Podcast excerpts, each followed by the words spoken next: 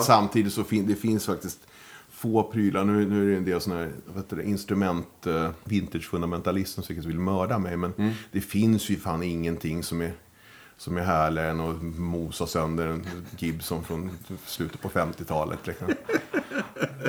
Det är ju på riktigt. Och de, Ja. alltså, de, jag skulle ju aldrig ta någon 1500 kronors Epiphone för att göra det. Det, det är charter. Alltså. Ja. Alltså, antingen så låter man bli eller också ska det vara, då ska det vara det riktiga.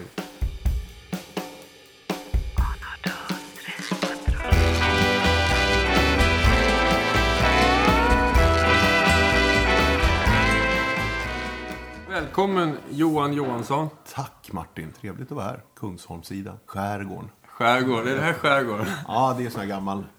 Om man ska vara så här hardcore södersnubbe då är Kungsholmen, det är skärgården. Är det då? Ja.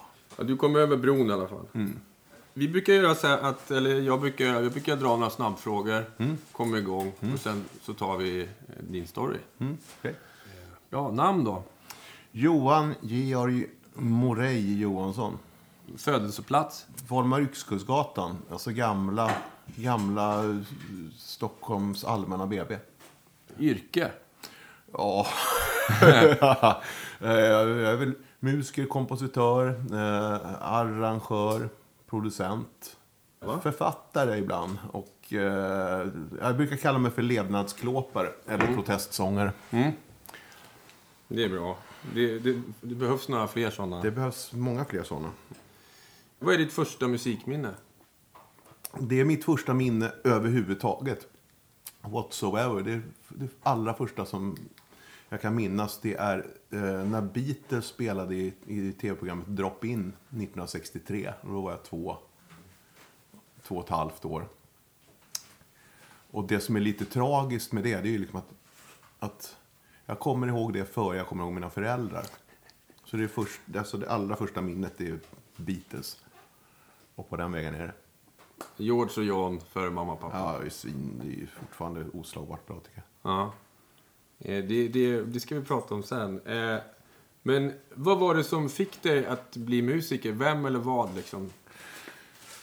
Vi- Alltså, ja, sen det, alltså, just om, det, om det första man ser och första man kommer ihåg är något popband som står på en scen på såna här små podier och sånt där så är det, liksom, det är det häftigaste som finns. Och det har jag alltid velat göra. Och fick någon sån här liten trumma när jag var väldigt liten och har på sprinkat och spelat på allt jag kommit åt. Så att, däremot har jag inte bestämt mig för att bli musiker du, professionellt. Det har jag ju fortfarande inte gjort. Det, det är ju en, en ynnest att få, att få klara sig på det här.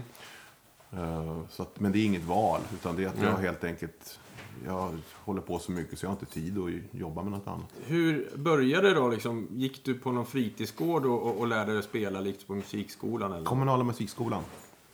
Eh, med, uh, lärde mig spela trummor där. Det är det enda som jag har någon slags teoretisk musikalisk utbildning i. Från början jag trummis och eh, hade en jävla ball uh, trumlärare som heter Sture Eriksson som var en sån här gammal, han spelade med Gröna storband. Sån här riktig Frank Sinatra-trummis. Luktade sprit och Läkerol i en härlig blandning. Marcus pratade om honom. Marcus Källström. Okej, ja det är han som har skrivit de här, alltså de använder sig fortfarande de här kl- klassiska läroböckerna i, i, i grundläggande trumspel liksom. Mm. Ja, han var bra, kanonsnubbe, trevlig. Eh, och Marcus gick också, han, han sa att han luktade sprit och sen luktade han Läkerol. Exakt Ja. som det du sa. Han, bla, bla, bla, jag- jag säger nästan utan, utan mellanslag, sprit och Läkerol. Han är död nu, sedan rätt många år, men fantastiskt härlig. Ja. Aspudden, gamäng. Om man pratar med folk så är det många som säger att du skulle kunna vara Sveriges bästa trummis om du bara övar lite eller spelar mer. Ja, jo, men alltså jag är en hyfsat bra rocktrummis. Det är jag. Eh, och det sitter i. Jag ska iväg nu ett par veckor och spela trummor. eh, på en turné i Spanien. Eh, så att, ja, det, det är ju skitkul att spela. Det, jag tycker ju fortfarande, även om jag in, håller på med i andra konstellationer och rätt sällan spelar trummor så tycker jag att en trummis det är det, det är det viktigaste i ett band. Det finns någon sån här äh, amerikansk sägning, den här eh, A good drummer makes an average band good. An average drummer makes a good band average. Och det, det håller jag med om. Det hänger skitmycket på trummisen vad man får för intryck om ett band i svängen. Liksom. Vilket band är det du ska åka med? Stevie Claessons Black Weeds. Eh, Halkan Stevie. Mm. Eh, och det är egentligen så... Jag hoppar in... Vi har spelat ett, ett par gigs med mitt gamla band Strindbergs här nu för Ja. på helgen sen. Och då har vi förmånen att, nu för tiden att ha med eh, Robban Eriksson, Helicopters gamla trummis. Som jag tycker är fantastiskt bra. Eh, och han brukar spela med Stevie. Men nu, nu har han förhinder för han är nere och sp- och spelar in med Lasse Winnerbäck. Så jag är vick för, våran, för min egen trummis i, fast i ett annat band. Ja. Men det ska bli skitkul. Och vi spelar ganska likartat, jag och Robban, så att det kommer funka bra. Han slår hårt och står på lite. Ja, han är en sån här väderkvarn. Och det är ju så som jag är skolad, liksom med så här Keith Moon-trummor. Det är Keith Moon, ja. Var det han som var din stora förebild när du började spela trummor? Liksom? Ja, en av dem. Han och, det finns ju rätt många bra, men han och Ringo är grym. Eh, Mitch Mitchell, Jimi Hendrix gamla trummis. Så då, och mi- mixar man ihop det så blir det rätt häftigt. Keith Moon var ju inte särskilt tight sådär. Nej. Men det var ett jävla skön attityd. Ja, men han åt ju, han kunde ju ta eh, hästmedicin innan gigget och sådär. En halv kvarting. Ja, så, ja, det var kanske Så- därför inte ja, så så- tajt. så att det han- går ju inte. Alltså, det, det är det enda. Om man spelar runt. Det är den enda som måste vara pigg i huvudet Mm. till 100 procent är faktiskt trummisen. Det går inte att ta två öl ens en gång och göra Nej. ett bra trumgig tycker jag. Det är, nog, det är sant. Är det några svenska trummisar som du tycker om, som du, förutom Robban då? Det finns många. Robban är grym.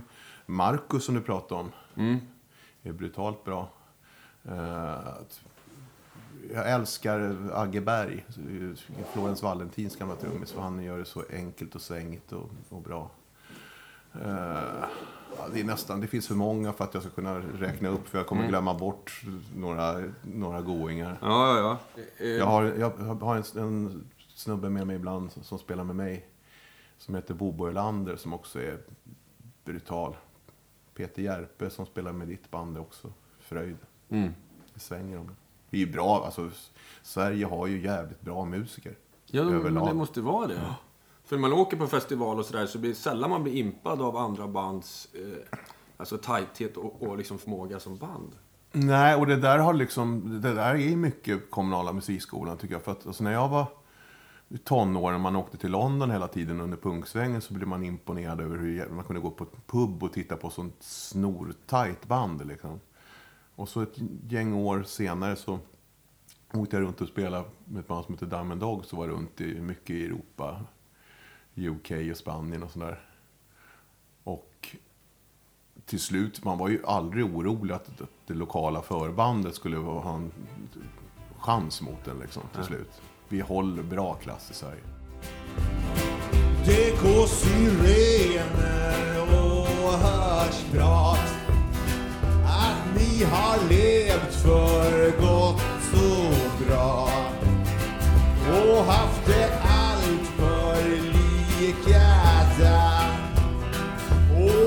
för snälla mot varann. Det är en översolidarisk värld. Men jag har ändrat på det där. Jag fick en fallskärm och blev rik. Vi fick ett lastbilslass med skit för chefer från börs och fond och stat. Och en konst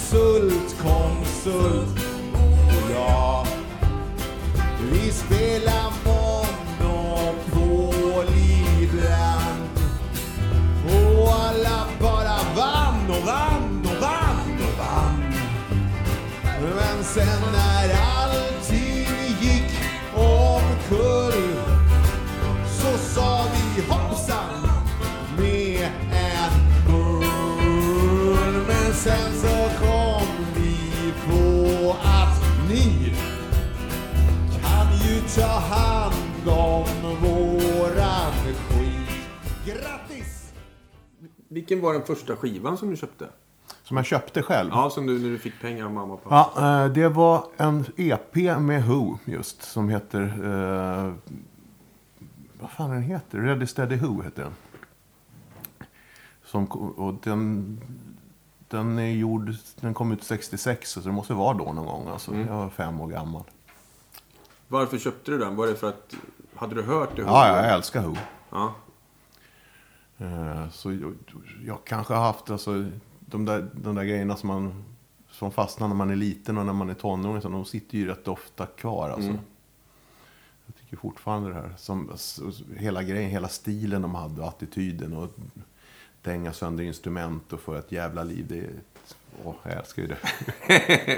Fast det, det, det har man inte råd med om man är vanlig musiker. Det är ingen som tar sin Åh, vad Gretsch-set och mosar sönder. Det var Jag länge har ju gjort det. Du har gjort det? Ja, herregud. Mest när vi höll på med Strindberg så mosade jag sönder jättemycket gitarr.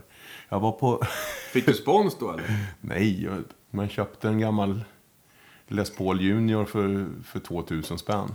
Och den höll några gigs. Liksom. Och den, och sen, jag var nu för, för ett par år sedan så och jag tittade en sån här vintageaffär. Det var ju, då blev man ju nästan mörkrädd. För det var så här, oj en sån där har slagit sönder. Och en sån där har slagit sönder. Och en sån där har slagit sönder. Så jag var uppe i någon sån här, liksom, bortåt en halv miljon. Men, men, men då kostar de ju ingenting å andra sidan. Jag, jag hittade en gitarr på Ebay nu.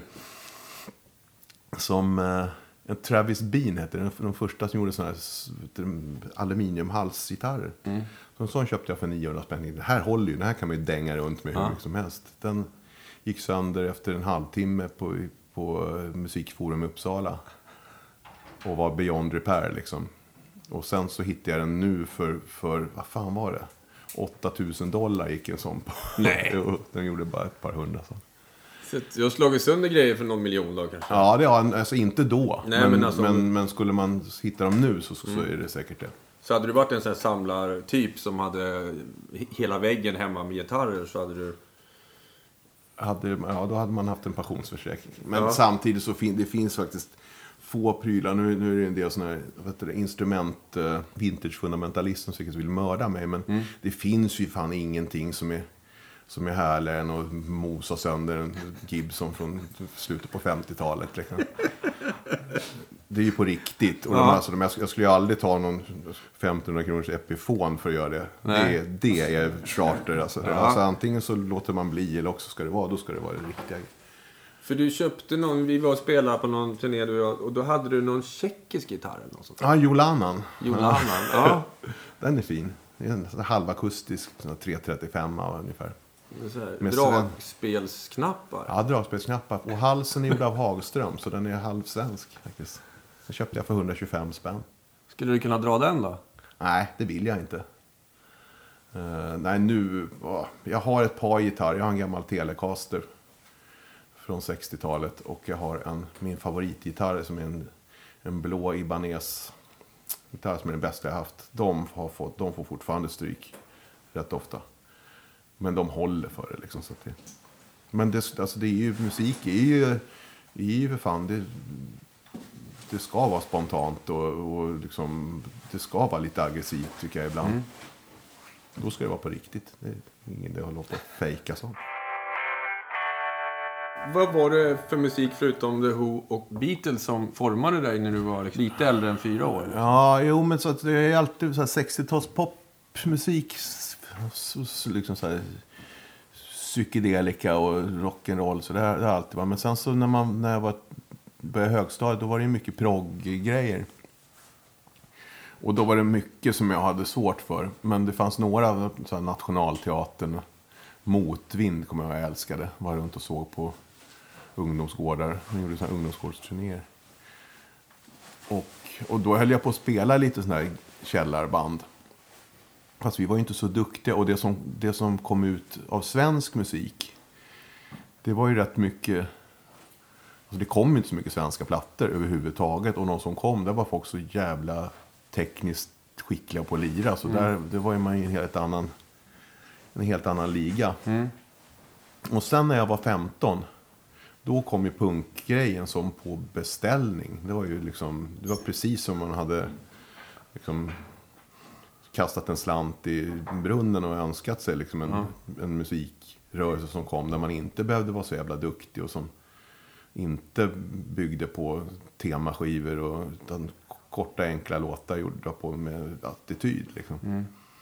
Så det var ju perfekt för, för mig. För min del var det ju, kunde inte kommit. Jag har haft tur med tajmingen. Liksom. Ja. Och då började man spela. Ute sådär. Då så satte vi ihop. Vad var det första bandet som du satte ihop? Första bandet hette Ingenting. Ingenting. Nu finns det ju ett annat band som har hetat det. Ja. Eh, och vi gjorde, spelade ett par gånger. Vi gjorde den här klassiska första gigget när i, i, i aulan i Österholmsskolan när rektorn drog ur kontakten till slut. Liksom. Och sen så och, och sen så satte vi ihop KSMB mest som ett plojband. Men sen så fick ju det jätteskjuts. Så att när jag var 18 då hade man kändes det som att man var ganska etablerad. Så det gick, det gick fort som fan. Och eh, hur startade ni KSMB? Liksom, var det bara att... Det är ett gäng polare från plugget. Ja. Det var ut två, var jag och en annan snubbe i band som hade spelat överhuvudtaget. Liksom. Men eh, ja, det funkar ju då. Ja. Och så var vi ute och, Och du skrev texterna och låtarna, eller? ja, mycket av det. Mm. Inte allt, men en, men en hel del. Eh, mest av allt för att ingen annan gjorde det. Alltså man var tvungen att ha låtar. och Så att, och sen så, så, så kom, ja. Så i början tycker jag att det är lite, det är mest lite hoprafsat för, för att få ihop någonting. Men när vi gjorde våran, den andra plattan då kände jag att då, hade jag, då hittade jag någonting i mitt sätt att skriva. Eh, som jag har hållit mig till. Och sen la vi ner oss och startade ett band som heter Strindbergs med, med en kille som heter Janne Borg som fortfarande är min musikaliska brorsa så där kan man säga. Eh, och vi hade samma, precis samma rötter och tänkte likadant om musik. Så, då, så där började det ordentligt med att, att skriva på ett kul sätt. Liksom. Där, fick, där hade jag en jävla konkurrens också, för han sprutade ur sig låtar. Så att skulle jag få med någonting då var det bara för mig att sätta igång. Vad kul, för, Ja. eh, för de eh, låtarna du skriver är ju inte så här, det är inga treackordslåtar, det är ganska svåra. Alltså, du, du har ju någon slags Beatles... Eh, Ja, mycket av det är ganska ko- komplicerat Ja. faktiskt. Onödigt mycket. Jag har svårt att... Jag tycker det är jättesvårt att göra en treackordare. Ja. Eh, och nu sen rätt länge så har jag ju slutat göra låtar på instrument. Okej. Eh, därför att i början när man... Alltså jag, jag var ju trummis så jag, kunde ju inte lira något annat än till liksom hu, husbo. Så fick jag låna en gitarr. Eh, och lärde mig spela åt fel håll för jag är vänsterhänt. Så jag spelar gitarr åt andra håll. Då finns det någon skön... Alltså om man inte kan någonting om harmonier och inte vet var man ska sätta fingrarna och inte vet vad den här logiska följden på, på en ackordssekvens är. Då kan det komma rätt roliga grejer. Alltså prylar som ingen, skulle, alltså ingen skolad musiker skulle ta. Han skulle inte sätta fingrarna där. Liksom. Fast nu har man, ju mer man har lirat desto mer konventionell blir man ju. Och då är det bättre att göra dem i huvudet. Så att eh, då, s- sen när det är klart, då, och om man har kommit ihåg det. eh, Då tar man fram ett instrument. Och då kan man ha gjort något sånt där utan att ha tänkt på det. Hur, nynnar du in låtarna på något... Nej, ingenting. Jag gör dem i skallen bara.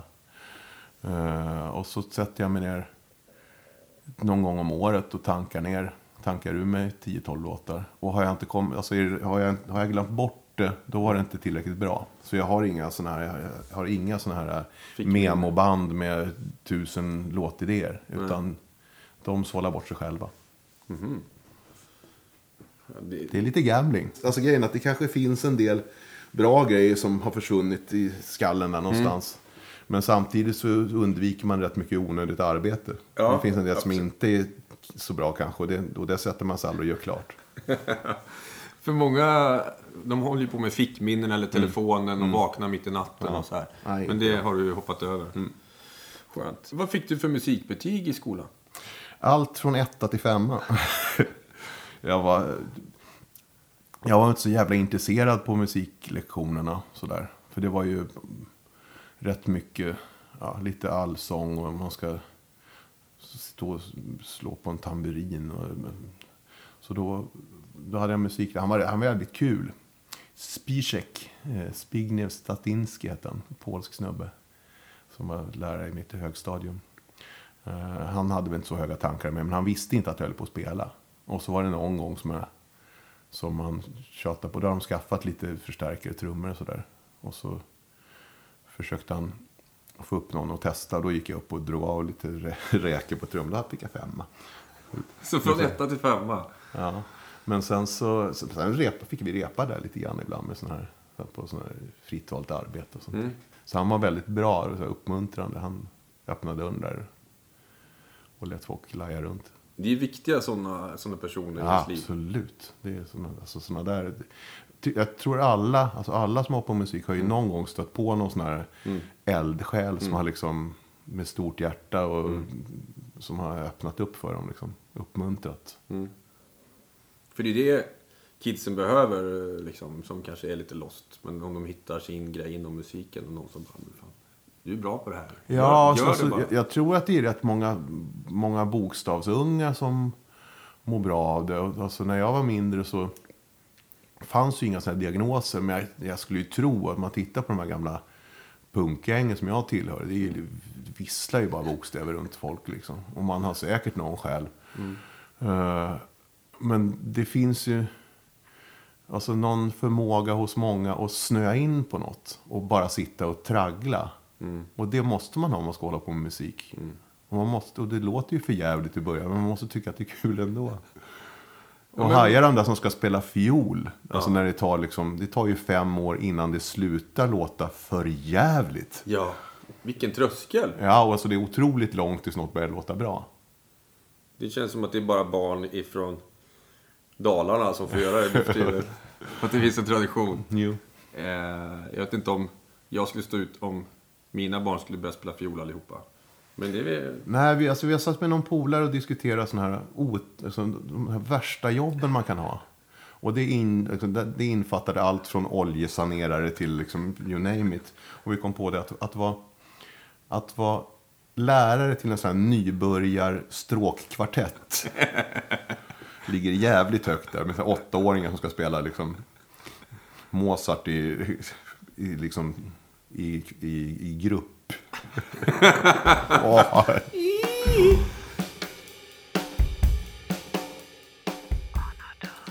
Vad, vad betyder KSMB då? För att sätta punkt på. Alltså, det- för mig betyder det väl... Det betyder en start, men det, alltså, det, det, för mig känns det väldigt långt borta. Det är någonting som jag har, jag har gått vidare från det för väldigt länge sedan. Men jag blir påmind om det hela tiden. Men, men eh, det får man väl ta. Det är väl kul att folk kommer ihåg det man har gjort. Men, men jag själv i liksom, min musik, jag är ju väldigt långt från det. Det finns säkert en del, en del eh, igenkänningstecken på sättet som jag skriver låtar fortfarande såklart. Men, men, men det är verkligen... Det, det är något som för, för min person ligger väldigt långt borta. Jag, håller, jag har hållit på med annat i 35 år. Ja. Som jag känner är viktigare för mig. Ja. För, för ni gjorde ju någon spelning förra året, någon sån där sista, eller var det för två år sedan? Eh, nej, det var förra sommaren. På Bråvalla. På Bråvalla. Och det var... f- Alltså, ja, det var väl för att... Så händer inte... Så här, det var... Gullars som spelade gitarr med band. Han var väldigt sjuk. Eh, och vi har ju fått massa sådana erbjudanden tidigare. Men den här gången var det så att händer det inte nu då kommer det inte hända. Och vi hoppas vi hinner... Hoppas vi hinner göra det här. Eh, Men det hann inte. Han dog ett par månader innan vi spelade. Men då hade vi redan tackat ja. Så det var bara att göra den för honom då. Eh, Så det var väl det. Sen är det, sen är det klart för min del, känns det som. Men däremot så gör jag ett eller ett par gig varje år med gamla Strindbergsgänget. Och det är helt, alltså det ligger, ligger liksom nära mitt hjärta. Och det, och det är bara kul. Det är inte så upphypat. Eller, utan det, man, man, man kan ta ett par gig på hyfsat stora klubbar. Mm. Och, det, och så får man ses och det är bara det, är bara det roliga. Liksom. Ja, det är kul. skitkul. Men eh, för när man var liten så var det alltid så här, vad, vad stod de här bokstäverna för? Ja, Kurt Sunes med Berit. Det Ja. har aldrig stått för något annat. Det, och det, det kommer från de här hemma hos-plattorna med Kjell Arnring och Janne Forsell. Ja. Stig Sunes med Berit hade de. Men vi, vi, vi, hade, vi tog fel, men det var det vi rippade. Och så kommer det en massa sådana här hä hä. Mm. Kuken sitter mellan benen här. Ja, men precis. Eh, och det, jag menar, det, är ju, det ser jag nästan som en skymf, för det är ju inte ens... Det är ju så fantasivt. Alltså vill man... Vill man anspela på sex, menar, då kan man Mm. väl göra det. Då kan man lika gärna äta kukröta. Det är lite fyndigt i alla fall, men, men det där, är- nej. Men när man var liten så gick det så här rykten och då fanns ju inte internet och då Nej. kunde man inte kolla upp eller Ja, liksom. nej, Men, jag får ju eh, höra det ett par gånger om året fortfarande. Men Kurt Sunes med Berit, som ett dansband. Mm. Strindbergs, också dansband. Men jag har inte Z på Strindbergs. Nej, det var ju, jag tror inte de hade börjat med Z redan. Vi började bildades ju 82. Det var lite, lite före Z-perioden där.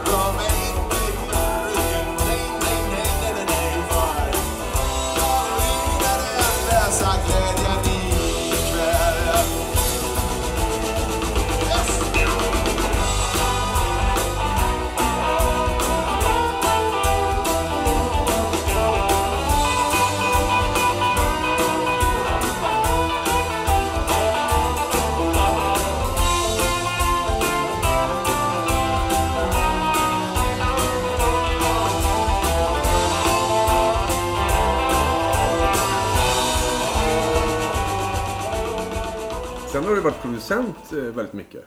Ja, det landade jag in på när jag...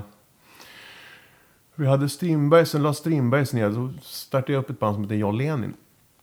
Eh, det var också jävligt kul, för det var bara gamla kompisar. Eh, som spelade runt. Det är bra liveband. Jag tycker inte riktigt vi fick till det på plattan, men skitbra liveband. Eh, och sen så kom, alltså det var ju den här läget där folk började skaffa familj och barn och sånt där. Och vi var fem man i bandet. Till slut var det jävligt svårt att hålla ihop det liksom. Eller s- rättare sagt, det var väldigt svårt att hitta tillfällen där alla kunde åka ut och spela. Så det rann väl lite ut i sanden och då var jag rätt trött på att vara den här... äh, att stå på scen. Alltså vara den här... äh, inte att stå på scen, men att vara den här personen som var påpassad liksom. Som de fullaste människorna alltid drog i armen, stod och skulle skrika i örat. Så då började jag mixa eh, Stefan Sundström, för vi hade satt ihop det här Apache-bandet åt honom. Ett gäng då. Eh, där jag hjälpte till, men jag var inte med i bandet, men jag skötte deras ljud. Och, eh, och folk tyckte att man var en jävla idiot som åkte. De sa, vad fan åker du runt och liksom, när du hade kunnat åka ut och spela själv. Så åker du istället runt och mixar någon, någon jävel som ingen känner till för hundra spänn. Liksom. Men jag tyckte det var så bra så jag ville göra det. Jag höll på med det ett par, tre år. Och sen så, när de skulle göra sin första ordentliga platta, då blev jag producent på den och på, på skivan efter det. Vad hette den skivan? Första plattan som jag producerade hette... Eh, fan heter den? Den heter... Eh, Happy Hour-visor heter den, just det. Och andra plattan heter HHJA. Eh, och på den här HHJA-plattan då hittade vi ett båd. Alltså då, då tog vi, alltså, fan ska man säga, hela 80-talet tycker jag suger när det gäller, när det gäller musik, alltså med, med plattor och sånt där, för de är så jävla tråkigt inspelade, de låter daterade. De svänger väldigt sällan och det är massa reverb och bastrummor som låter som magsparkar. Liksom. Eh, och väldigt petigt. Och jag har suttit upp i, i studion på MMV och petat med smågrejer så jävla mycket. Som till slut de som lyssnar skiter i det.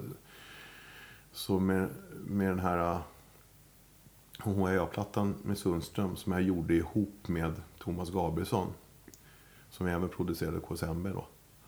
Eh, vi satte upp ett PA i studion och bara körde. Alltså hela den plattan är, är live rätt upp och ner med sång och allting. Och då blev det så jävla roligt att spela in igen. Jag var rätt trött på det. Eh, och i samma veva så, så hade jag lärt känna Per Granberg som hade ett litet bolag som heter Birdnest. Där, och han tjatade på mig att göra en platta själv.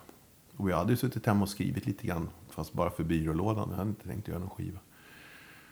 Men så gjorde jag en platta som heter Flum för honom. Hade väl inte, ja, han, han, han ville ge ut den. Liksom. Eh, så gjorde jag det. Och eh, så började jag spela live ute själv igen. Eh, men då blev jag någon slags lite husproducent på Birdnest. Och producerade. Och de hade ju de här andra Vågen av punkband. Lyckliga kompisarna. Karta 77. Eh, ja, vad hette de mer? Total-Egon.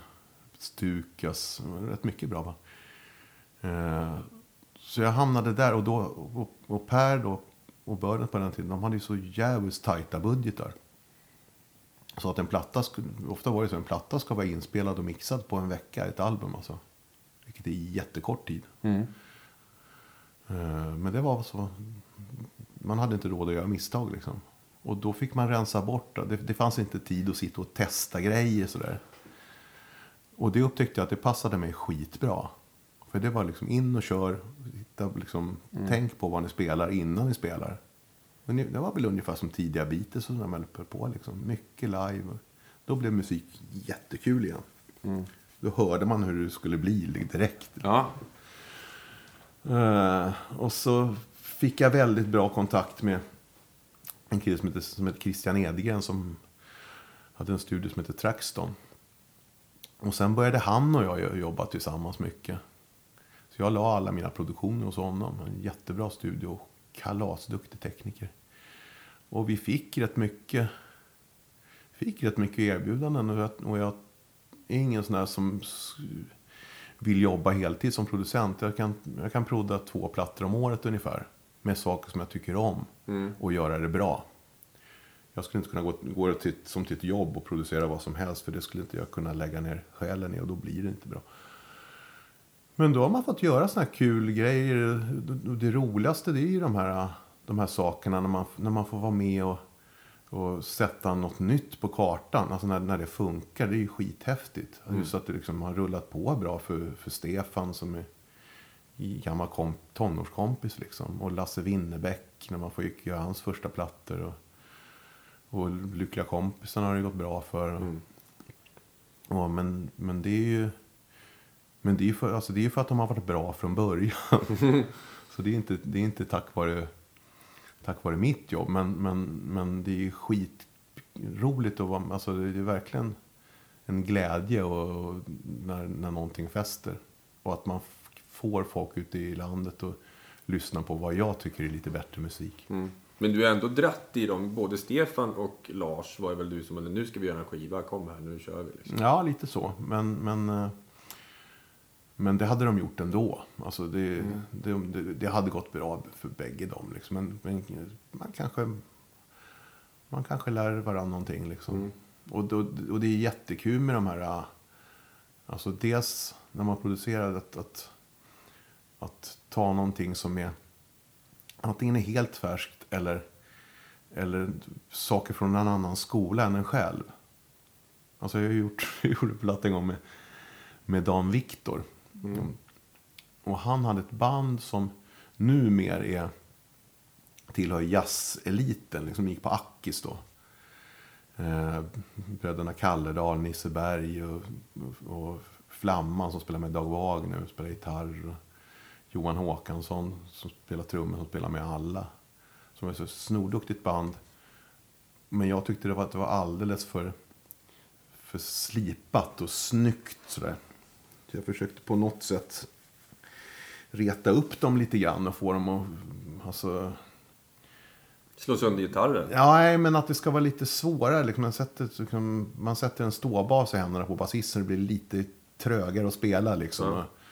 Och, och plocka bort elpianot och sätta dit ett vanligt upright piano för att, så att det ska bli lite jobbigare för, för eh, att det blir li, lite mer spartans på något sätt. Och de kommer ju från en helt annan värld. De kommer ju från Nackis-svängen. Så, så de tyckte att vad är det för jävla idiot som vill att det ska vara klantigare liksom. För det har inte, de, den aspekten har ju de aldrig fått på musik. Och sen när den kronan ramlar ner för dem, när de hör sen till slut och liksom kommer in i det. Så, så har jag lärt dem någonting som de kan ta med sig sen och har tagit med sig sen tror jag. Eh, Och jag lär mig jättemycket av dem, för de kommer från en helt annan värld än mig. Och det är så som, jag menar, lärare, det är sånt som lärare brukar säga det. Är det något man lär sig något idag så är det eleverna. Och det tycker, så tycker jag, liksom, det är det roligaste med att vara producent. Att just lä, lära ut och lära andra, lära av andra. Men just den här Solen i ögonen-skivan med Lars Winnerbäck, den blev ju väldigt, väldigt... Det var då han breakade på något sätt. Ja, det var, det var början på det i alla fall. För det var, det var då alla blev så här... Skulle gå på Lars liksom, Winnerbäck-spelningar och det var... Ja, men han, hade, det hade, alltså, han var ju på gång så in, det, han, det hade gått bra för honom. ja, ja. Jag hoppas att jag har gjort så att en del prylar har blivit bättre och fångat, fångat hans prylar. Men liksom, han hade klarat sig ändå. Eh, men det är skitkul. Jag var träffade honom förra veckan här. På repa för sin platta. Det är ju fin vän och kul att ses. Liksom. Men, och samma sak med Stefan. Vi är ju jättepolare. Men de klarar sig ju själva. De behöver inte min hjälp på det sättet. Liksom. Så det, och, och, det, det har jag all respekt för. Men vi, vi, vi ses och gillar varandra. Men det är väldigt fint att se er vänskap mellan dig och Stefan. Ni, ni är som två bröder på något sätt som bråkar och gnabbas men ni är ändå Ja. bästa kompisar. Ja, vi tycker väldigt mycket om varandra. Och vi, vi är väl vi är så pass lika i våra tankar och värderingar att, att vi kan vara ganska olika som, som personer. Men det är väl, jag tror, och jag tror att det är ömsesidigt. Vi väldigt, tycker väldigt, väldigt mycket om, om Stefan och skit, alltid så jävla roligt att träffas. Och de här gångerna som man spelar ihop, det gör vi fortfarande då och då. Det brukar vara på totalt slak lina. Man gör så här gig på två och hänger i så gott man kan med varandras låtar. Och det, ja, vi har ju en sån historia liksom. Vi, känner, vi har ju känt varandra när vi var 16-17 år. Och alltid mer eller mindre hängt runt. Det har ju aldrig gått mer än ett... ja, undrar om det har gått med ett kvartal, max ett halvår. Utan att man har setts under den tiden. Liksom. Vi åkte på någon turné tillsammans en vecka. Jag kommer ihåg... eh, Jag har inte skrattat så mycket som runt er där eh, en vecka. Alltså, det, jag hade ju fantastiskt. Jo, ja, det, Satt ju och höll låda där. Mm. Ja, vi, har, vi har ju åkt. Och som jag satt och, satt och babblade med honom om det för några år sedan. Att, så här, hur, vad skulle vi kunna göra och säga till och om varandra även på scenen? Ja. Som den andra skulle kunna bli alltså, seriöst sårad av. Ja. Och vi kom nog inte på någonting. Jag vet inte hur vi skulle göra, för vi, liksom, vi är ju ganska råa mot varann. Men det är en jargong man har, och det, alltså, det är ju ett sätt att, att överleva dagen och, och, få ha, och ha kul i en, i en turnébuss efter tre veckors kuskande i, på småvägar. Liksom. Man måste ju göra det skoj för sig. Ja. Liksom. Ja, men det är en fin vänskap. Ja, det tycker jag. Tack för att eh, du upp, uppmärksammar den. Men Ja. den är... Den är Det Den finns är- något den- kort på den- er två när ni skrattar som jag brukar säga, men fan det är, För det vill ju alla människor ha en sån liksom, vänskap där man kan dela allting. Och, Mm. eh, också när ni har också musiken att liksom dela. som man kan hålla på hela livet. Om Ja. man spelar fotboll, då man blir till en viss ålder, då spelar man inte fotboll längre. Men det här kan ni hålla på med tills ni båda... Ja, så att man känner igen varandra i, liksom, i olika situationer också. Man har varit, alltså, allting som, som jag är med om har ju han varit med om någon gång. Liksom, och, och tvärtom. Liksom. Så, eh, ja. Ja, Det är väl en, det- ja, det är väl någon slags trygghet. Det finns allt, man kan alltid ringa till honom ifall det är någon, för han förstår vad man menar. Det är fint. Det är, det, så att det det är den stora be, behållningen överhuvudtaget med att ha spelat musik. För rik blir man ju inte liksom. Det är ju ett jävla tragglande. Men alla de här fina vännerna och liksom lustiga dårar och, och glada människor som man känner över, över hela Europa. Liksom. Det är ju fantastiskt, vilken gåva. Ja. Ja, det ser jag som alltså, det är en enorm rikedom. Och det, det, alltså, det är, jag kan dö utfattig, men det där har jag med mig. Liksom, och det, det är en djävulsk gåva. Alltså. Vad betyder musik för dig? Skulle du kunna leva utan det? Jag vet inte. Eh, om man har hållit på som jag så länge så, så blir man ju rätt ofta mätt på musik också. Jag lyssnar på rätt lite musik hemma. Det är liksom, som jag, när jag kommer hit så har man liksom, i telefonen har man P1. Eh, men jag skulle förmodligen bli helt skogstokig och få grav abstinens utan musik om, om jag om det var så under en längre period. Men som sagt, just nu så vet jag inte. För jag har liksom inte, jag, jag vet massor med tillfällen när jag har varit spytrött på musik. Eh, Men jag, har jag har inte kommit till det här läget så att jag har hunnit få de här cravingsarna. För det, för det är alltid något som ska göras. Men, men, eh, men det är väl klart att om man har musik med sig hela tiden. Och så för min del är det ju framförallt, jag älskar ju att spela live. Det är ju därför som jag... Alltså jag tycker om att spela in plattor med andra.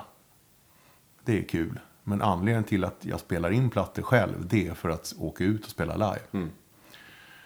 Eh, och möta publiken och sitta och, och bara adlibba på en, på en scen. Det tycker jag är roligt. Jag har börjat föredra att spela akustiskt sedan rätt många år. För då, då behöver man inte ha bestämt någonting i förväg. Jag kan bara gå upp och liksom slå mig ner på en barpall och låta kvällen liksom landa liksom där den kommer. Jag har aldrig låtlistor till exempel. Jag vet aldrig vad jag ska spela när jag går upp ensam på en scen. Utan jag börjar med något och sen så tittar jag på folk och så det här passar. Så väver man ihop någon sån här hi- historia. Ibland kommer det låtar som man inte har spelat på 20 år. Jag vet inte om jag klarar av dem ens en gång. Men, men man försöker. För det mesta brukar det gå. Så det är ett sätt att göra det spännande för, för en själv. Men just spela live är, är oslagbart kul alltså. Och eh, du är ju väldigt, väldigt bra på mellansnack eller hålla låda liksom och, och fånga publiken. Eh, vilket är, det är en konst i sig att eh, kunna... Eh, jag kommer ihåg vi spelade i Gävle och då gick du upp och pratade om när du var i Gävle sist gång. För att då hade du eh, blivit utslängd hemifrån. Det bara stod en... Ja, just det. Ja. Och så pratade du om det i, i 20 minuter och alla verkligen njöt av den här historien. Och sen så bara, ja tack ska ni ha, och så spelade vi. Jo, men det är för mig. Jag gillar sånt själv. Ja.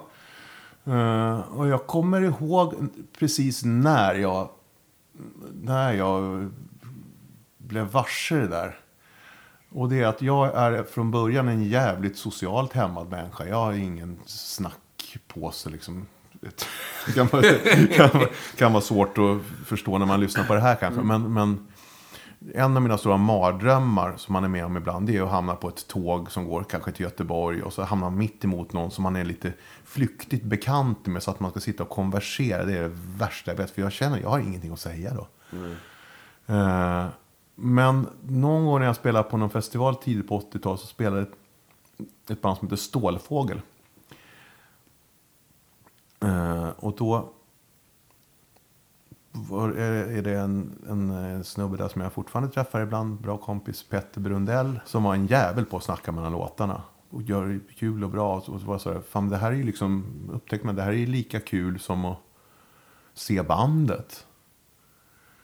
Och så det, sen får man väl lära sig. Det är ett bra sätt. Och liksom, det är, så- varje gång man går upp på scen då skriver man dagbok på något sätt. Mm. Och babblar runt. Och jag har ju aldrig något planerat alls. Men, men det kan bli rätt kul och bra. Och, och jag menar målet med att gå, som för mig, med att leverera en konsert. Det är att folk ska gå därifrån och ska vara gladare än vad de var när de kom. Och de ska ha fått någonting med sig. Även om de kanske inte gillar musiken eller det jag står för. För jag är ju rätt öppen med vad jag tycker när jag spelar. Liksom. Men, men, men alla ska kunna ha en, en bra kväll. Och då är just det här mellansnacket, det är nog nästan lika viktigt som att spela. Och det ska kännas som ett vardagsrum när man sitter där med, med folk. Folk ska känna sig hemma. Liksom. Så det är, på det sättet är det jävligt kul att köra akustiskt. Jag hade ju Nicke Ström här. Eh, Ja, ja. några, och han var ju med och, och startade tältprojektet. ja.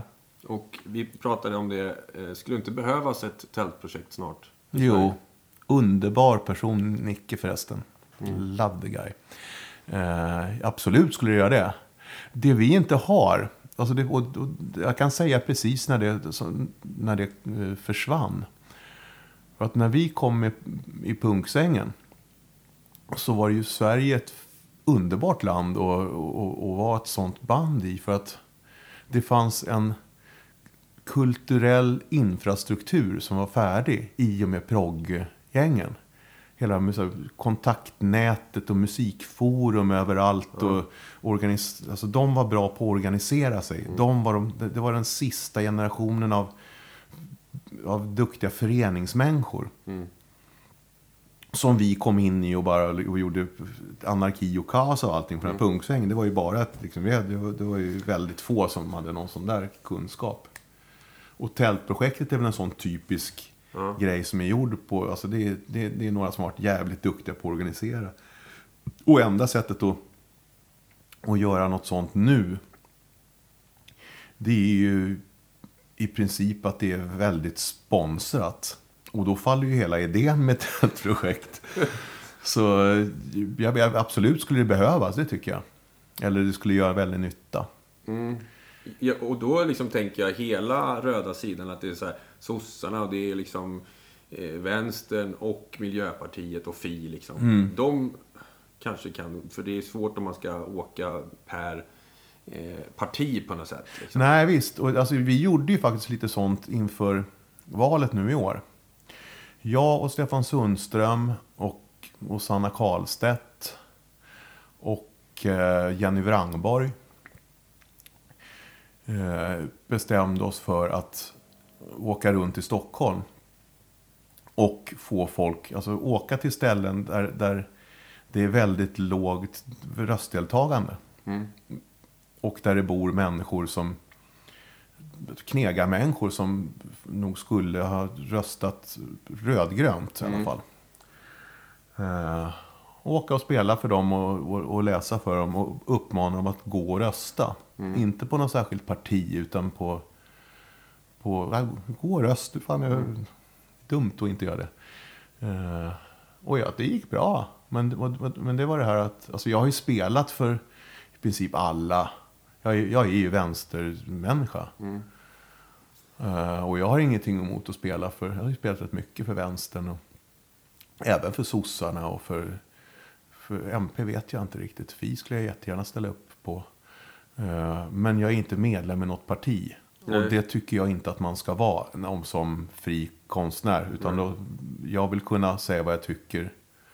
Även om Vänsterpartiet till exempel, även om jag sympatiserar mycket med dem så är jag inte, jag ställer inte upp på allt osett. Utan, och, och det är nog bäst för alla att man står lite, lite utanför där. Eh, Men Men Som- mer som en motpol mot det här blå-bruna som håller på ja, ja visst. över. Mer, och, eh, vi har pratat om det förut, men här, att det är mer humanism och vi ska ta hand om varandra. Det behöver inte vara de här eh, mindre eller mer skatt eller de frågorna. Utan Nej, nej, nej. att- Men, men, men, de, men de följer ju med. Alltså, Om man, om man är en sån som tycker att man ska ta hand om varandra och man ska hjälpa de som har det sämst. Så innebär ju det att man även, man kan inte bara lägga huvudet på sned och tycka synd om dem. Utan man måste ju hjälpa folk lite rent konkret. Och, då, och det gör man genom att betala skatt eller lägga en 20 i, i pappmuggen utanför ICA.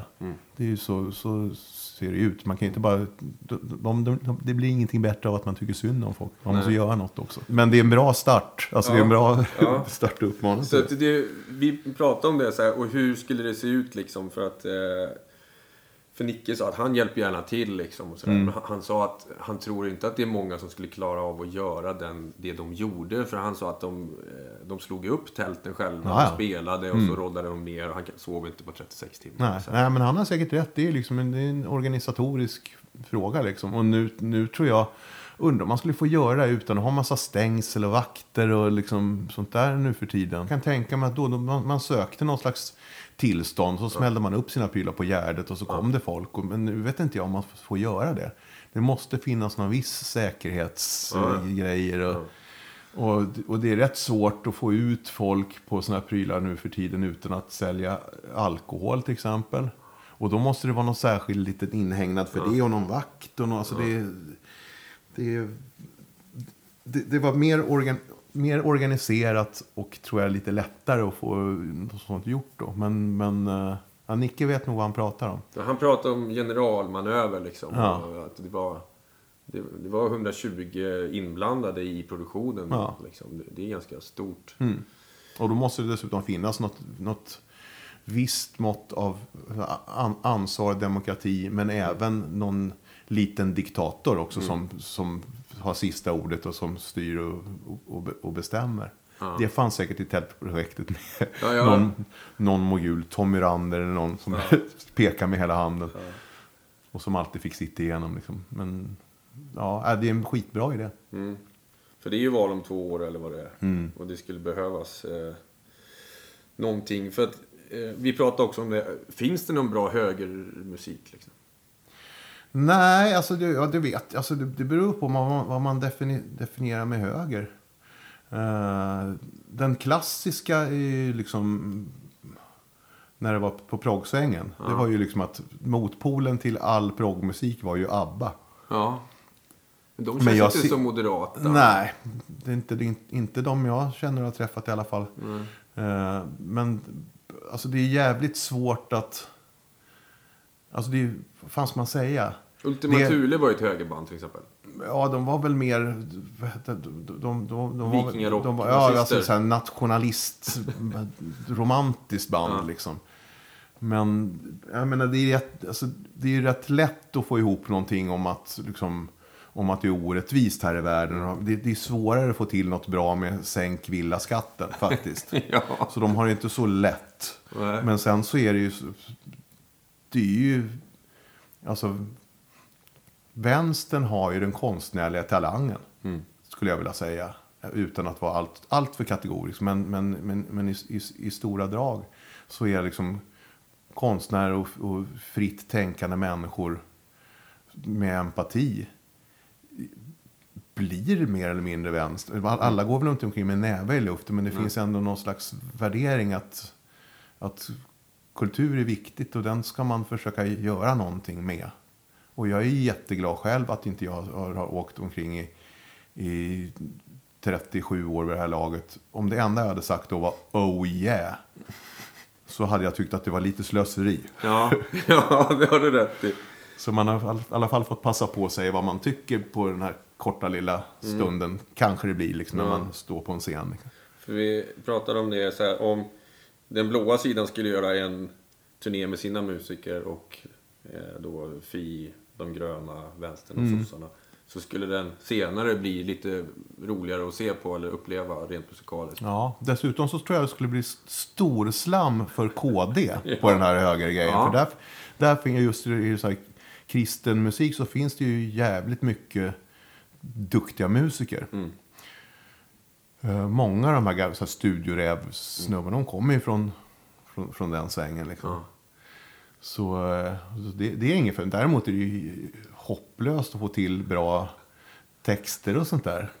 Vad fan ska de göra? Det är liksom Jag vill köra bil vart jag vill. Du, du gör, så jag är, inte, jag är inte avundsjuk på dem. Ja, men det är alltid så jävla roligt att höra de här vallåtarna. Alltså, de, Centerpartiet brukar vara moderater och så. här. Det, det, det blir ju sån jävla komik i det liksom. Det är svårt att få till. Ja, fy sören alltså. Min gamla kompis Wille Crafoord gjorde ju en, en för Moderaterna. Och han är, ju, alltså, han är ju jävligt begåvad. Men, men eh, ja, och den, alltså, det, det är väl en rätt kul låt. Men satt i sitt sammanhang så blir det ju liksom lite sån här, ja, det blir, det blir lite kudde ändå liksom. Ja. ja det, blir, det jag tror han har fått... Det, det är nog många som tänkte vad håller han på med? Ja, fast han gjorde det väl för att vara lite punkprovokativ. På sitt sätt. Ja. Jag gillar Wille. Mm. Ja, visst. Men eh, tycker du det alltid har varit... Är det alltid kul att spela? Det, det tror jag det har varit. Ja, live tycker jag alltid är jättekul. Det, alltså, jag menar, det är väl klart att det här, om man som jag har det som, som jobb, jag menar, det är inte alltid varje gång som jag är tokpeppad när jag går upp Nej. på en scen. Jag lider ju av det här problemet att jag inte är nervös när jag ska spela. Jag är, och det är sak, jag skulle vilja vara det, lite, lite pirr sådär. Eh, men så att gå upp på en scen, det, för mig, det är ju som att gå in i vardagsrummet. Fast på ett bra sätt. Men sen, sen sätter man sig och så kör man någon låt. Då kommer man in i något skönt flow liksom. Då, så att jag är mer taggad på, alltid mer taggad på slutet än, på, än, i, än i början. Början är mest för att känna igen, läsa, morsa på folk. Så här, liksom, man ska lära känna varandra lite grann när man lirar. Men ju längre in man kommer i det så då är det alltid kul. Man kan ha 40 graders feber och lunginflammation. Alltså, man spelar ju alla jävla hur sjuk man än är. Ja. Eh, då kan det vara kämpigt men, men leverera klarar man nästan alltid av. Ja, ja vad härligt att höra. Ja, man måste ju för fan, annars så... Det är ju ett ansvar. Jag menar, om jag skulle skita i att och komma och bara ställa in någonting för att man känner sig lite krasslig, då är det ju 200 personer som får gå hem. Ja, Därför det finns eh, en arbetsmoral i just musiksvängen som är lite högre än... Som är grym. Alltså, det är liksom in, in till, alltså, över gränsen på det dumma skulle jag säga. Också. Eh, den här... eh, jag tycker det var, det, men det var jävligt tufft sådär. Men, men den här Dave Grohl när han bryter benet och Ja. blir uppstitchad på... Och, fortsätter, fortsätter gigget. Men ja, fan, han hade ju tillgång till läkare. Ja. Det är inte så att man är jätteförundrad över att någon gör det. Han vill inte skicka hem 10 000 pers. Var det. det är klart man liksom, det hade jag också gjort. Ja. Om man hade haft de möjligheterna. Så, men den... Men hade du jobbat på kommun så hade du ju gått hem om du hade brutit benet. Ja, ja, absolut. Då hade man gått hem om man var förkyld också. Och Ja. det, jag menar, det, ska man göra. Mm.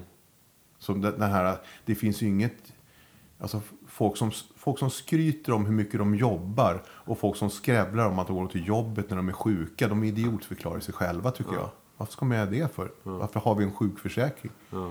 Det är för att du ska kunna vara sjuk om du är sjuk. Ja, och vara hemma. Men det gäller ju inte oss. Nej, Nej det är ju inte det på något sätt. Menar, folk har stått med tampong i röven liksom för att de har haft eh, liksom, diarré för att kunna ge- genomföra eh, gig och sådär. Ja, ja. Så det, men eh, det tycker vi är härligt. Men har du några sista ord här då innan vi avslutar? Tyck om varandra och, och eh, gör innan det är för sent. Tala om för dem du älskar att du gör det. Det kanske imorgon kanske inte kan göra det. Passa på. Bra sagt. Man lever bara en gång. Tack Johan Johansson. Tack Martin, det var jättekul att få Du komma grym. hit. Detsamma.